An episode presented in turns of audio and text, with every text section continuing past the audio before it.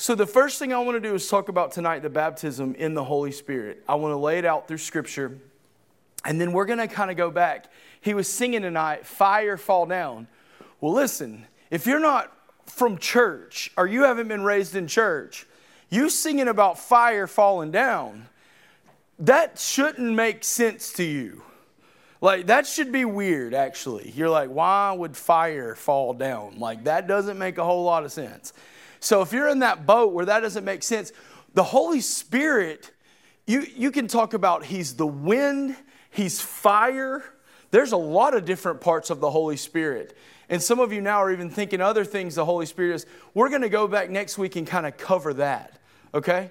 So if you got your Bibles, turn to Mark 1. I'm going to read verses 4 through 8.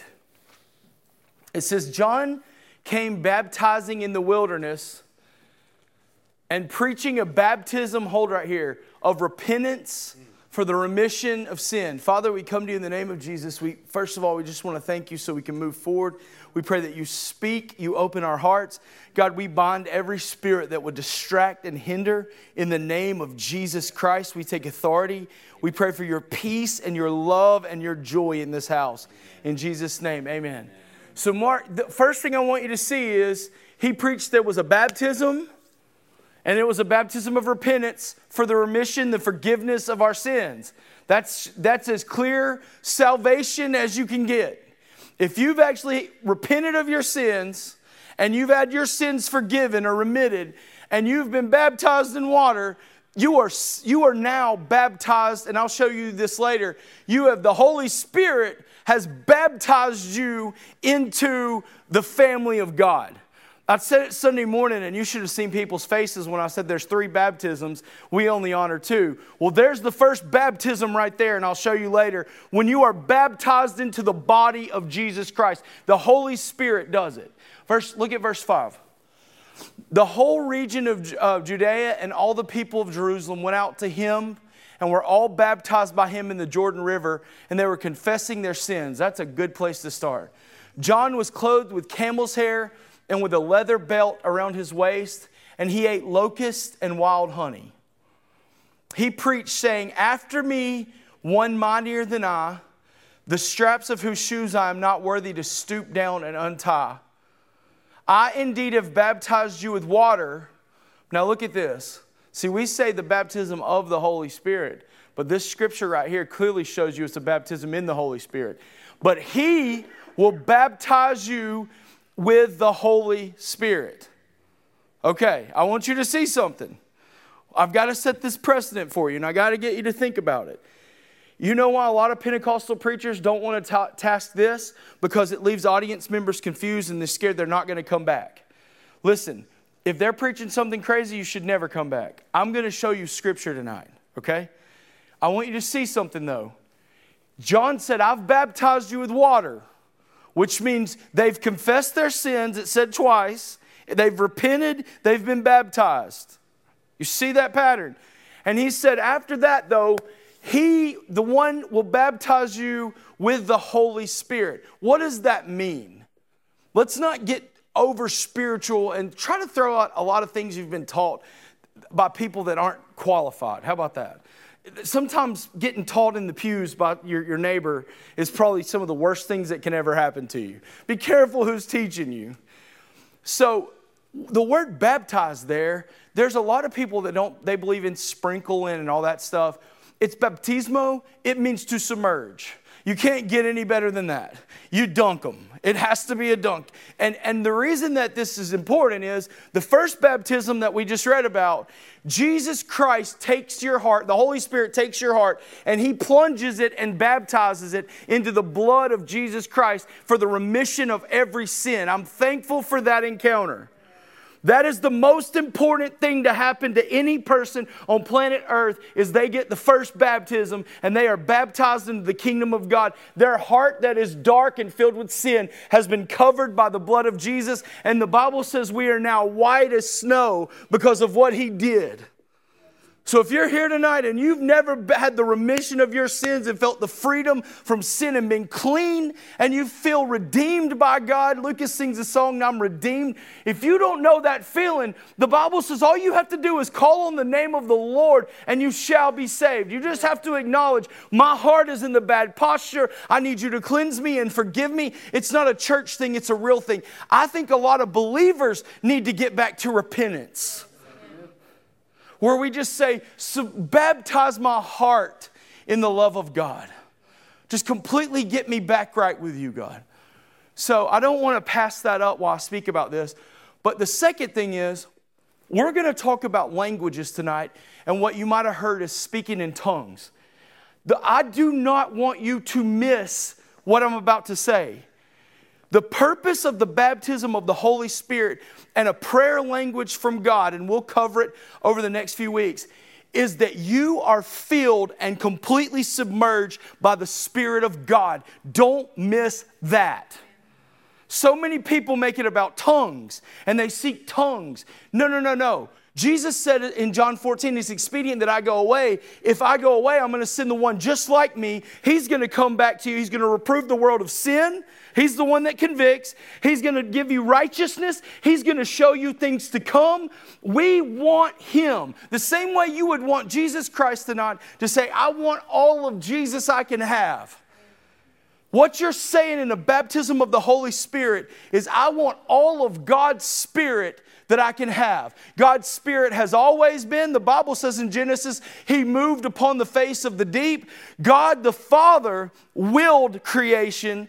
God the Son, John 1 says, the Word was with God and the Word was God. Nothing was made without Him that was made. He was the one that stepped out. It was Jesus that stepped out and said, let there be light. And the Holy Spirit formed light. That is how the Trinity works together. It's from the beginning of time. This is not some mysticism. This is not, listen, you have to throw away stuff that you've seen. People can mess up good things. That's not just in the biblical world. That's in everything. You get people in it, they can mess it up. Don't go by that. Read your Bible. That's what we're here for tonight. If you don't understand what I'm saying, pray that God shows you. Because I've never tried to convince one person about what I believe, even if they ask me. I tell them, you need to get your Bible and you need to read that Bible and read these scriptures that I'm telling you. And you got to come to a conclusion. Because there's some catches like this. Paul said, forbid not speaking of tongues in church. So there's a lot of people that say it died off with the apostles. And I'll show you scripture where it didn't. But listen, those people he was writing to were Gentile converts. And he was telling them, you cannot forbid tongues in your church. Now, I'm not talking about any other church. I don't care what they believe. In this church, we do not forbid the speaking of tongues. But with that caveat, if you've been around me long enough, at one youth camp, I remember one time, we had a group come in with us. And I got up from the pulpit and I rebuked them all and shut it down. Everything must be done decently and in order. Everybody just can't come in, Paul said, speaking in tongues, blabbing everywhere. It doesn't make any sense. He says, when the people from the world come in, we look like a bunch of heathens. So it's common sense based. Remember back to what it is. The Holy Spirit baptism is for you. I'm telling you, I don't care if you speak in tongues today. You should have a desire for God to repetitively baptize you, submerge you, and cover you in the power of His Holy Spirit. There's a sweetness that comes from the Holy Spirit. He is the Spirit of truth. All deception goes away. He's the encourager like no other, because He only speaks the things He heard. He speaks not of Himself. So He's going to remind you of scriptures about who Jesus is and how He's going to lead you through the fire and how He's going to undergird you and strengthen you and help you.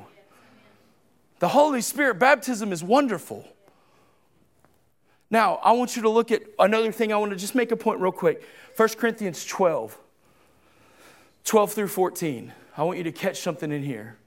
For as the body is one and has many parts, and all the many parts of that one body are one body, so also is Christ. For by one Spirit, this is back to that first baptism. I want you to see I'm not just making this up. For by one Spirit, capital S, we are all baptized into one body. So everybody Sunday morning that looked confused when I said there's three baptisms, don't read over and miss that right there. The Holy Spirit, when you got saved, I know a lot of people that are scared of the Holy Spirit, and that's okay because it is the supernatural. He is supernatural. It's okay. But the more you know of something, the less scared you are of it. But I want you to see the Spirit that you think is so scary is the one that actually convicted you of your sins, and He's actually the one that loved you and baptized you and submerged you into the body of Christ. Amen.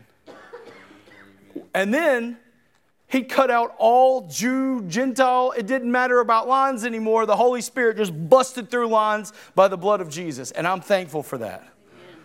Whether we are slaves or free, and we've all been made to drink of one Spirit. I think I gave you one more. The body is not one part, but many, and He just keeps going. So I want to show you that. There's three baptisms. There's the baptism where you get saved and you're baptized in that. There's the baptism in water, which we all know is Christ Himself charged us to make sure we repent and be baptized. We're going to read that in water. And then there's, I'm going to show you now that there's what we call a baptism, submersion, a dunking of the Holy Spirit in our lives. And I'm going to show you that it's a separate encounter, just the same way you can't say, well, I got baptized in water when I got saved. Well, no, you didn't. You got saved and then you got baptized in water. It's two separate events. Well, if you got saved and then you got baptized in water, well, then there's a baptism in the Holy Spirit. We'll walk through it. So let me tell you something else. If at any time this gets where you're kind of weirded out by it, or you're kind of confused, not weirded out by it, but you're confused, just stay with me. Don't just discount it. The Holy Spirit is here and He loves you and He wants to show you the truth. Stay in the Scriptures. Let's look at some Scriptures. Acts 2, 1 through 8. It says, when the day of Pentecost had fully come, they were all together in one place. Suddenly a sound like a mighty rushing wind. So we're going to talk about that next week. The Holy Spirit like a wind. Why He's referred to as breath and wind. Pneuma is the word. Came from heaven and it filled the whole house where they were sitting. Now stop. How many of you, and don't put up your hands, but just think about it. How many times in your life have you been sitting in a house together with believers? And I don't mean like a house. It could be a house. And you're sitting in a church service and the presence of God comes in the room and it came out of nowhere. It might have been I've been in dry services before where you didn't even think, Brother Roy's smiling, where you didn't even think, you thought, well, this is done. I was at a camp service one time where I watched on the front row. This is how long ago it was. Carissa wasn't even singing. She was in the audience. So that had to be a long time ago. And I watched her from the front row as I was leading worship make up her mind that she had not had enough of God. And it was the weirdest thing. She took a step, just one step forward and threw her hand up. And you could see it on her hand. She was seeking God's presence. And all of a sudden, the next thing you know, I call it the bottom dropped out. The Holy Spirit flooded that room. People began to worship. People began to cry. People began to pray. The Holy Spirit has a holy order. He will set things in order that's not even in order to the place where, and you say, well, I don't understand that. Well, yeah, in the Old Testament, every time His physical presence showed up, the ministers and the churchgoers, the Levites, could not minister because of the cloud. He called it the glory. He disrupted their daily function. And what we need more of is we need more. Some of you feel so dry and the devil's got you so scared of the Holy Spirit and Him moving that He is the key to the breath back in your heartbeat and the breath back in your prayer meeting and that rushing wind getting you back alive. Amen. And it filled not some, but the whole house. Amen. Where they were sitting. Acts 3, 2, 3. There appeared to them tongues as of fire. So now we know why we're saying fire. The Holy Spirit is fire. Being distributed and resting on each one of them. Verse 4. Go back to that. Let's read that again. There appeared to them tongues, and the word tongues there is simply translated language. That's all it is. People have made it when you say, man, people speak in tongues and people get weird. I met a girl the other day that was Assembly of God, and she didn't know I was an Assembly of God pastor. And I said, where do you go to church? She said, the Assembly of God. And I was like, oh, are y'all like those, y'all the snake people that drink poison? She was like, no, you've never heard of us? I was like, not me and Sid were together. And we were like, no, not really. Are y'all those weird people? And then I told her, but there's like this real weird stigma because you hear of speaking of tongues. It's languages. And I just want you to see it's languages. And it was distributed and resting on each one of them. And they were all filled with the Holy Spirit. So now all of a sudden that baptism in the Spirit's there, and begin to speak in other languages as the Spirit enabled them to speak. Now there's a lot of nuggets in this. So there's a lot of people that do not understand the way that speaking in tongues works. I've seen teachings where they grab their lip and like repeat after me. That's not how it works. I've seen people shake people and try to, I've seen them do all kind of crazy stuff. Nobody had to help that 120 people. The Holy Spirit gave them the words. Listen, even if I didn't believe in it, and I've preached before and taught. I remember when God called me to preach, the first time I ever taught, I went to my grandfather and said, it's the weirdest thing. I stood up there in front of the class, and as I opened my mouth, all these wonderful things began to come out of my mouth, and things I had never even thought about in my notes, and things that people said helped them, and it began to flow out of my mouth, a language, an English language. I think sometimes we get tripped up. Heaven's not English. Right. You say, really? Yeah, because if you read 1 Corinthians 13, some people say that's speaking in tongues when it says the tongues of angels. That absolutely is not what it means. If it wanted to say speaking in tongues, it would say filled with languages. It says the tongues of angels, which means the angels have a language they speak. It's a language. And so people don't want to get weird into it, so they're like, yeah, that means speaking in tongues. No, it doesn't. It means an angelic language. You could speak the angel language, but if you don't have love, who cares if you've learned the angel language? That's all he's saying. It's so cool. So if he can let me tonight speak in English, and he can give me the words, how can I not believe him to fill me with a language of heaven that only me and God can hear and me and God can understand? And the Bible says praying in the Holy Ghost, building up your most holy faith. We don't know how to pray as we ought, but the Spirit himself prays through us. There are things in your soul that you don't know you have. There are fears, insecurities. There are things that you have not even had a revelation on about yourself that the Holy Spirit is targeting through prayer when you pray in the Spirit. And he is praying to God that it's exposed, that it's forgiven, and that it's set free. This is the most common sense doctrine. That's why there's millions of people on the planet that believe this. It's in the Bible. I'll tell you another thing that happens. Say a little young lady's up here praying, or a girl from Teen Challenge. And the Lord very seldom lets me pray with girls. I don't want to pray with girls. If he pricks me to pray with a girl, I find Bethany or one of the leadership team to come stand there. But if I pray, say I'm praying with a young girl, and the Lord begins to pray in the Spirit. And listen, first of all, it can be so misused. If somebody is down there praying at the altar, please don't pray in an unknown language in their ear. The spirit of the prophet is subject to the prophet. You say, well, it just came over me. No, but the Spirit of God's a gentleman. And so if I'm praying in tongues in Austin's ear and he's down there praying for his brother to get saved, I just distracted him. That is not what the Holy Spirit came to do. Now, are there times I pray in the tongues when I'm praying for people? Yes, and I try to be very observant. Now, there are times when I pray loud in the Spirit for people. I already know what they're praying for, and I feel that unction to encourage them. But I'm very careful when somebody's down. But back to my story, so some young girl's down, and I go and pray for her. Well, she's been raped by an uncle since she was 8 till she was 18. You think she wants me to discern that in the Holy Spirit and to start praying, God, I pray you heal every wound of rape in this girl's life? Don't make sense, does it?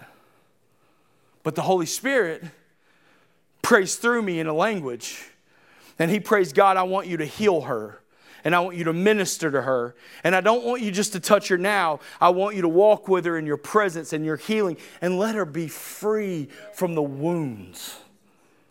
It's a common sense doctrine. And I don't go around to people that don't believe it and say, how can you not see it? It's not my job to help them see it. It's my job to love them and focus on what we do agree on. Amen. Let's keep reading. Y'all okay tonight? Yeah. Now I want you to see this. These few verses pretty much has changed the way I look at altar and look at church. Now dwelling in Jerusalem were Jews, devout men from every nation under heaven. When this sound occurred, the crowd came together and were confounded because each man heard them speaking in his own language. Now, I want you to see something. The Bible called it, and the translation said tongues, and now you're getting a more clear picture and a more... They heard people that didn't speak their language magnifying God in their language. That would be like right now if somebody was here from France and I begin to magnify and praise God in French. I have no idea what French is. I could tell you so many stories. I mean, I know what French is, but I don't know how to speak French. They would be like, whoa, that dude is from the South and he's speaking French perfectly. You say, does that happen all the time? I can't tell you how many people. That one of my favorite stories about this, and just keep that up. We're just going to keep as far as we can go. I learned a lot of the things I did about the baptism in the Holy Spirit from listening to great stories that just emphasize. And as the Lord leads me tonight, I told him I'd just share them. So there was a guy that moved off to Japan in the military. I mean, actually, he's from Japan. I'm sorry. And he came over to America, and he got somehow yoked up with the military. And he wasn't like in the army, but he was helping them with things, and he was a part of them like a general contractor. Well, all of a sudden he heard on the news that his city had been ravished by a tsunami. And he's frantic. And he can't get back to his city, and he can't get any communication. All the cell phone towers are down, everything's down. He's at this little country church in Oklahoma. And I think it's Oklahoma. The city don't matter. I'm almost positive. It might be Missouri. But anyway, he decides to visit a church to go pray. He didn't even know anything about the church. Happened to be an Assembly of God church. He wanders in the back. And at the end of the service, he's prayed and everything's gone through. And he was just like, God's not answering me. God's not hearing me. And right before it ended, this little old granny stood up. And she began to speak in tongues. And everybody got quiet. And she prayed in tongues for about 3 minutes. And then she sat down. No interpretation, which we'll get to 99.9999999% of the time. If you stop a service, there should be an interpretation. She sat down, and the pastor kind of waited on God, and he felt like it was okay to close. When he closed, the man, the Japanese man in the back came down bawling and sobbing. He said, now listen, this granny didn't even have an 8th grade education. She was uneducated. Southern language was her only English, okay? And he was bawling. And he said, she spoke in perfect Japanese. She told me my daughter's name, my mom's name, my wife's name, said they're all okay, told me next week they're going to call me on Tuesday to prove it that God is God. That's what it looks like. That's what it's all about. That's how you can make it what it's not. Don't make it what it's not.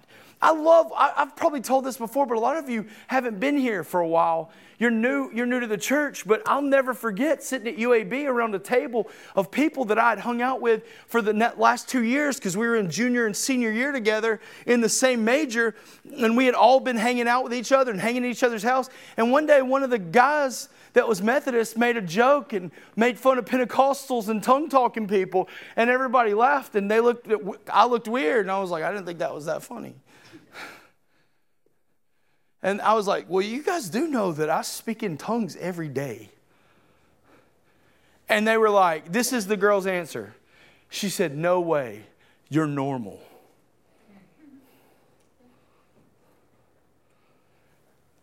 That's the idea that I want to break. Listen, I'm not telling you we should be normal. I know what she meant by that. Because I was probably closer to God then than I was now. And I was living close to Him then. Closer than now. I'm trying to live close now. I'm just saying. But back then, I was no two jobs and a lot of free time to really walk and talk with Him more like I wanted to. She wasn't saying I was just living this average, flippant life. She was just saying, wow, most of the people we meet that are Spirit-filled people are weirdos. And we are a peculiar people, a royal nation. But that's all believers. Every Christian that's been baptized in the first baptism into Jesus should have a standard. We should look different, talk different, act different. It's summertime. Some of you girls need to be baptized into Jesus again. And remember that God doesn't care about how fashioned you feel you are, but He cares about what His Word says, that you should adorn yourself in modest apparel. I didn't write that. And I know it's cool to do all these other things. Don't be mad at me. I'm not the author of that scripture. I heard Francis Chan the other day in a new rally, and I about wrecked my car laughing. He was like, I'm not saying if you're lukewarm, you're going to go to hell and miss the rapture. He's like, I'm not saying that. But Matthew 25 did. And I felt we lost it. He was just like, so matter of fact, like, why are you mad at me? I didn't write that. I'm living to the same standard. And we are different. What we listen to, what we watch. And maybe a lot of people are raised in Evangel, Assembly of God and been here for a long time. Maybe they don't understand the baptism of the Holy Spirit. Because maybe there's no difference.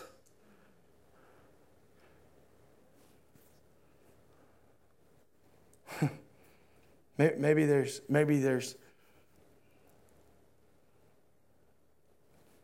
debating whether to say something, but I'm not. Yes, we are peculiar people. That does not mean we abuse the gifts of tongues. The reason that 1 Corinthians was written is because they abuse spiritual gifts. And we can get to that later, but I'm going to cover it now because I got about 15 minutes and I'm not even close. Spiritual gifts would be like if I gave Sierra a new car and said, you only can drive it to work and back. Here's the keys to it.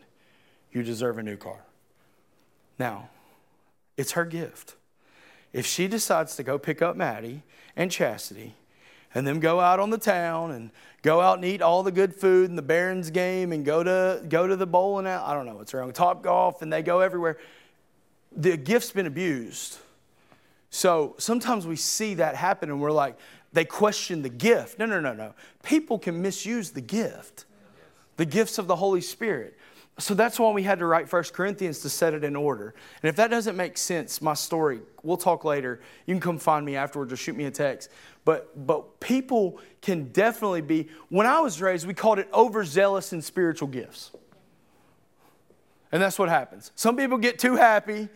It's good they're happy. And when they should not use their gift, they use it. And that's just part of it. It's not really should be, but it is. All right, look at verse 7. We've got to hustle.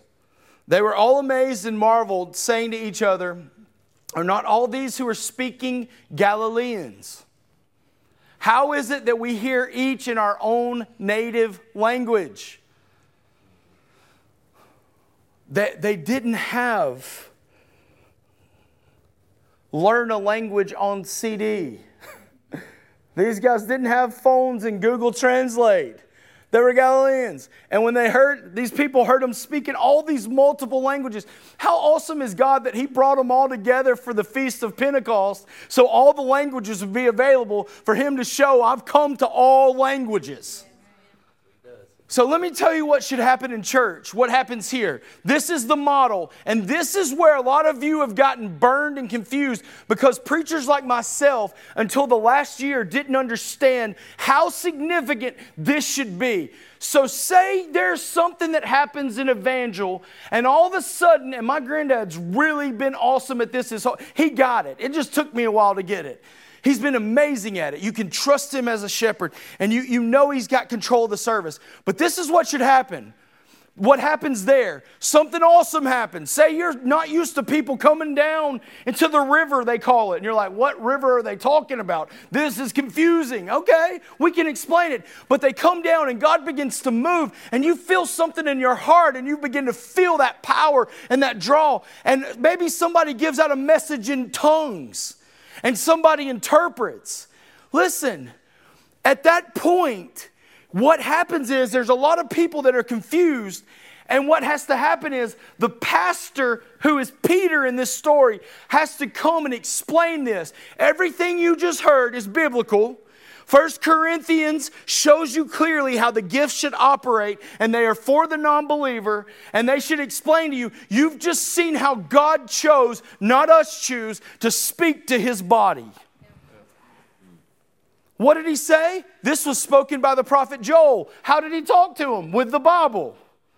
He made sure they understood that this was a biblical experience. And that's exactly what I try to do when God interrupts in a holy way in our service. And hopefully now that you're studying with me and reading about the Holy Spirit, you can help people understand that, hey, what we've just encountered is in the Scriptures. Here's the chapter. Here's the verse. This is amazing. God has not stopped being God. Now I want you to skip real quick to Acts 38 through 41. So Peter had been preaching to them, and he said to them, repent and be baptized, every one of you. Now, I don't have time to keep iterating the repent and the baptism. Every one of you in the name of Jesus Christ for the forgiveness of sins, and you shall receive the gift of the Holy Spirit. Now, I'm ready to teach, and I've only got 10 minutes, so y'all got to just buckle up. Some of y'all are tired like me. You should have hit a Red Bull before service. For the promise is to you, your children, to those who are far off. Now, let's not miss this. Verse 38, you don't have to go there, says, repent, be baptized, you receive a gift of the Holy Spirit. Now, I've heard so many people in my life say that the Holy Spirit baptism was only for the original apostles.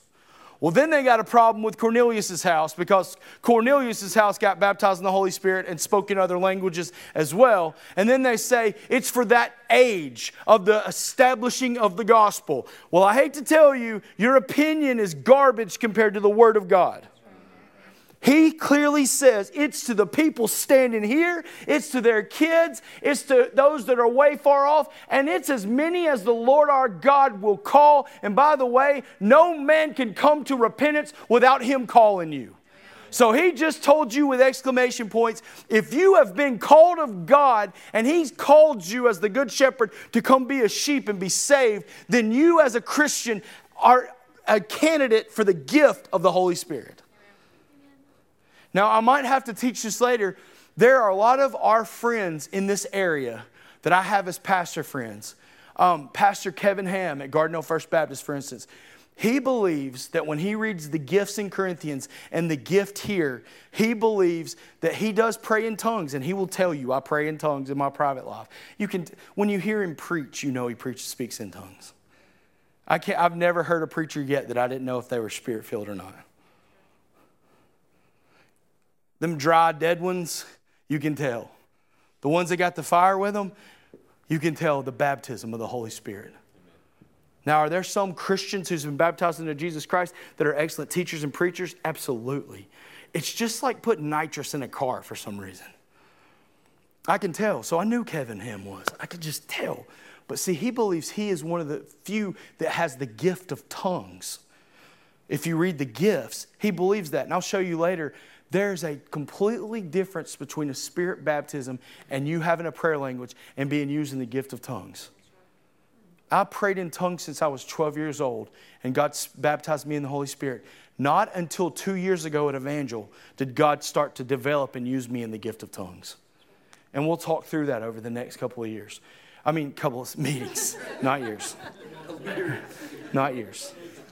I could probably, think about it. You're teaching on the third member of the Godhead. You could teach for 40 years. But I want you to see something. Take away point number one. All that stuff was prefaced to get right here.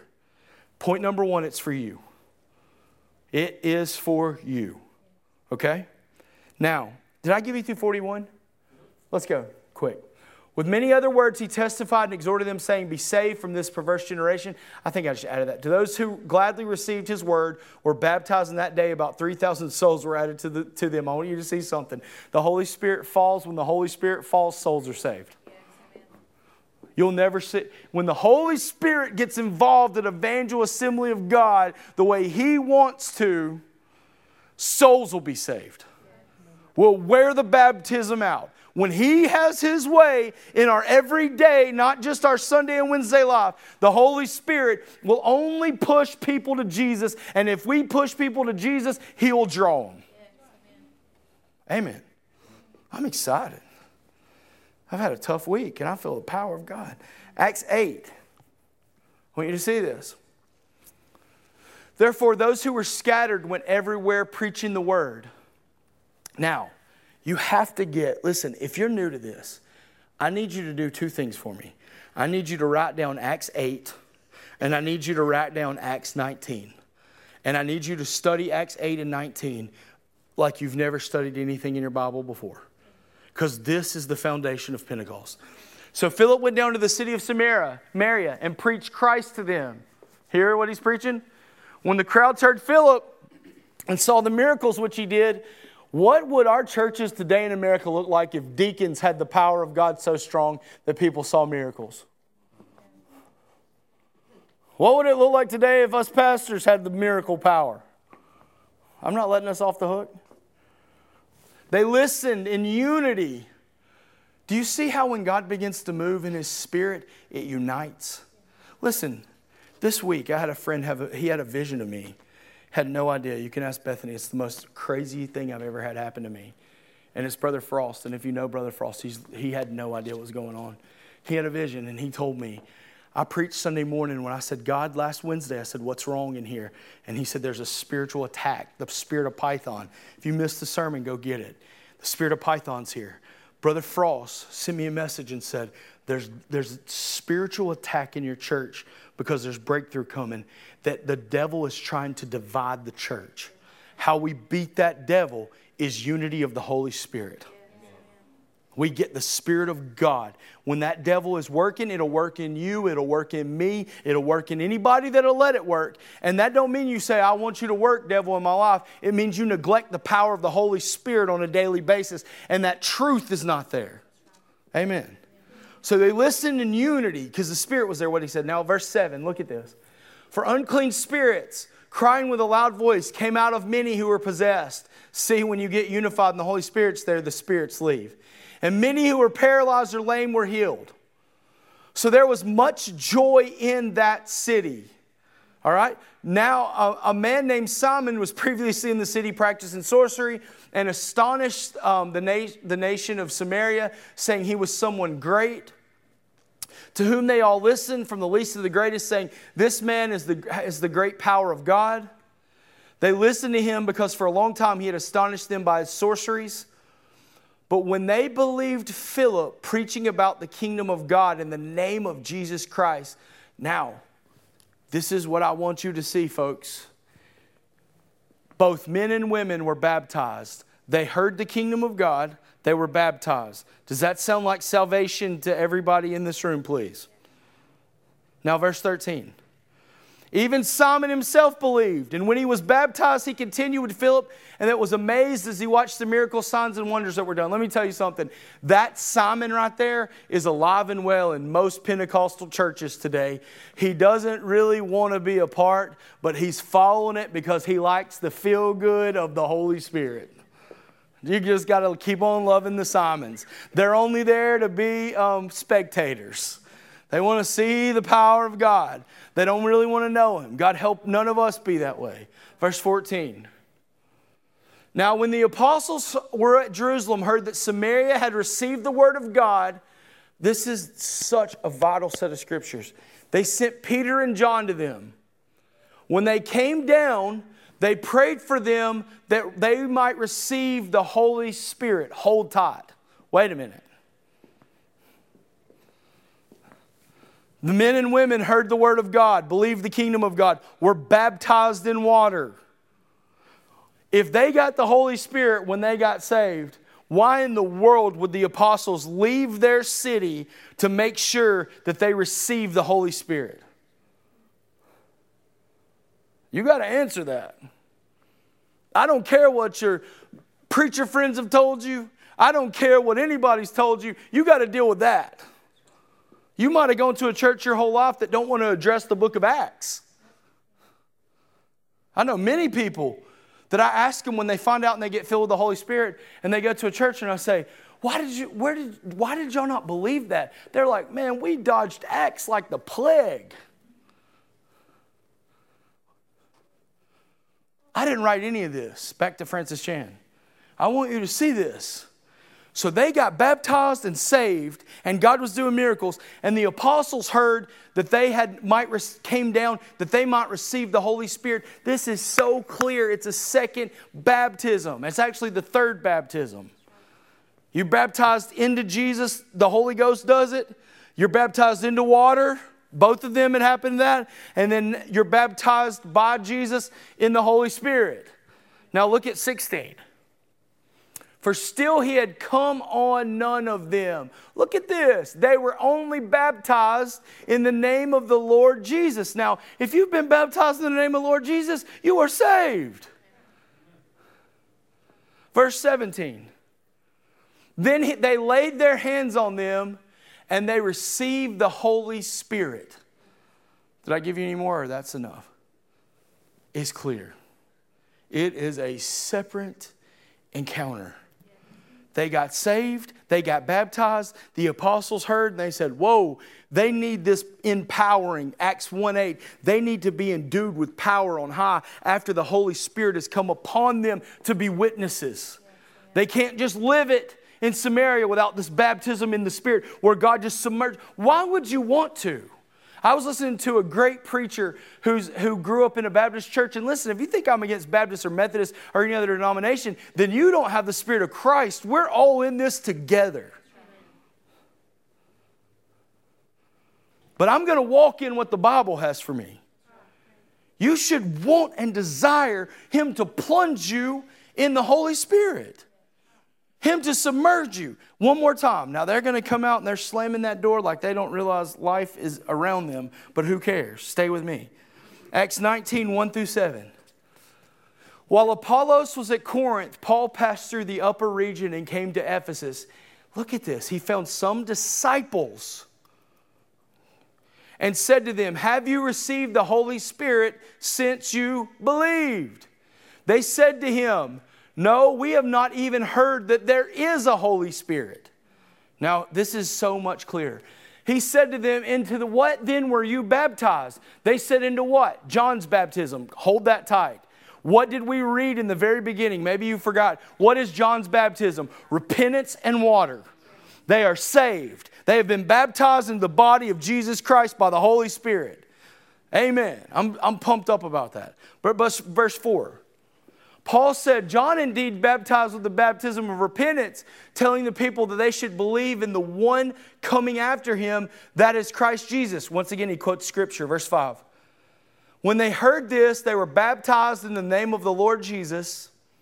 When Paul had laid his hands on them, the Holy Spirit came on them, and they spoke in other tongues and prophesied. Now, as we close, and I could have gone for 14 more hours, and we're probably going to do a couple more weeks as we're closing. I want you to see something. This is all I want to show you tonight. I don't care if you say you've spoken tongues before. The baptism of the Holy Spirit has to be active in your life.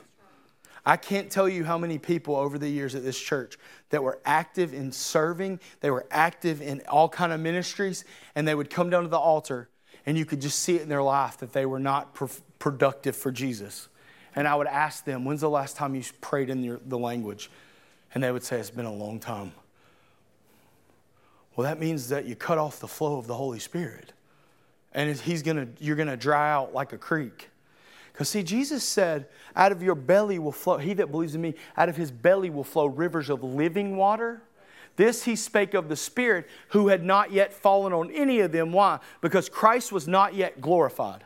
So when Jesus was raised from the dead, then the Holy Spirit's going to come out of us, and out of our belly's going to flow rivers of living water. And listen, it's amazing. It's a he. He's amazing. This encounter is awesome. That's the reason that the disciples made a journey to Samaria. He said, yes, they're saved. Yes, the demons are fleeing, but we've got to get the power and the promise of the Holy Spirit in these guys' life so they can continue to change the world. It's the same for us. If you're going to have an influence at your job, but I just want to show you tonight, there's three baptisms. There's the baptism that the Holy Spirit baptizes you into the body of Christ. 1 Corinthians 12.